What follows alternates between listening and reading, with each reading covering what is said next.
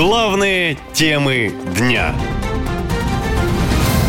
Когда объявят мобилизацию, военкоматы получили доступ к базе данных должников.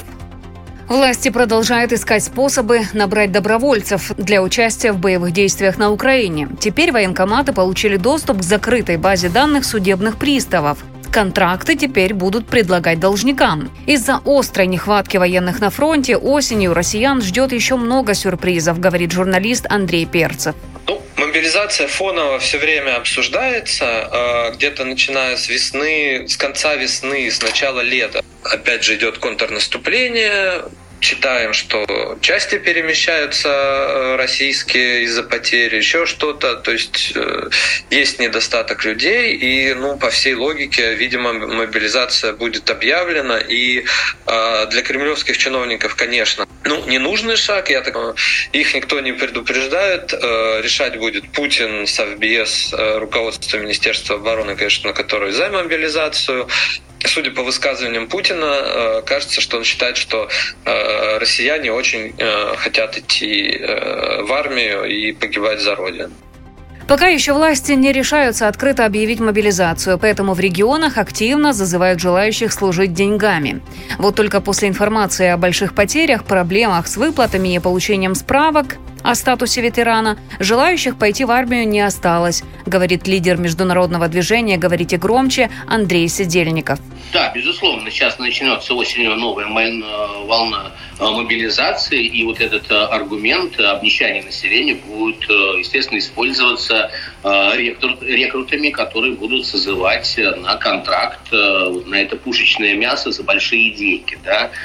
Мы прекрасно видим, какое, кто идет сейчас, кого забирают даже, потому что добровольцев уже, в общем-то, нет. Все уже безумные, давно уже вернулись грузом 200 полиэтиленовых пакетах, Российской армии катастрофически не хватает военных, поэтому мобилизованных с тяжелыми хроническими заболеваниями повторно отправляют на передовую. А когда у солдат начинаются осложнения, их на время кладут в госпиталь, но через неделю снова отправляют на фронт. Эти истории регулярно рассказывают журналистам родственники военных. У 35-летнего Валерия из Липецка сахарный диабет. Болезнь начала прогрессировать после того, как его отправили на спецоперацию. Какая-то комиссия в нашем Липецком военкомате. Но, как и везде, сказали, приедете там, пройдете комиссию. Валерий рассказал, что мобилизованным диабетикам инсулин ни разу не выдавали. У многих сразу пошли осложнения. Валерий попал в госпиталь. Там люди спиваются очень сильно. В частях, где мы находимся. Вот эти полки выздоравливающих, якобы они как называются. Сами представляете, для здорового мужика, тем более не такой еще старый, лежать целый день на кровати, но это, честно, угнетает очень сильно. Это надо у Министерства обороны спросить, какая логика держания этих людей просто так там. Причем за немаленькие денежки. Валерий вместе со служивцами написали коллективное обращение к командованию. Мобилизованные просят уволить их в запас, поскольку без медикаментозной поддержки они не в состоянии выполнять служебные обязанности. Письмо также передали в Минобороны, Генпрокуратуру и Следком, но результата не было. Больных не уволили. Военные жалуются, что на фронт их отправляют и вовсе без медкомиссии. Олег Артюшкин из Московской области говорит, что условия на службе невыносимые. Постоянный стресс и еда раз в 2-3 дня привели к серьезному осложнению хронического заболевания. Как результат, Олега экстренно прооперировали.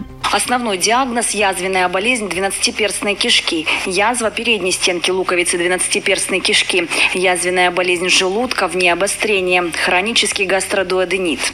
Из больницы мужчину выписали в конце июля. Командир дал ему отпуск на 30 дней. В военкомате заверили, что с таким букетом болезней его точно комиссуют. Но военно-врачебная комиссия решила иначе. Мобилизованного признали ограниченно годным к военной службе. Впереди у него командировка на СВО. По мнению аналитиков, новой волны мобилизации в России просто не избежать. Людской ресурс, грубо говоря, но серьезно исчерпан. Раненые, погибшие, участившиеся случаи дезертирства, уход с фронта бойцов Вагнера – все это говорит лишь о том, что армии срочно нужны новые силы. Ведь задачу выйти на границы Луганской и Донецкой областей и сдерживать украинское наступление на юге никто не отменял. Да и президент регулярно говорит, что спецоперация – это надолго.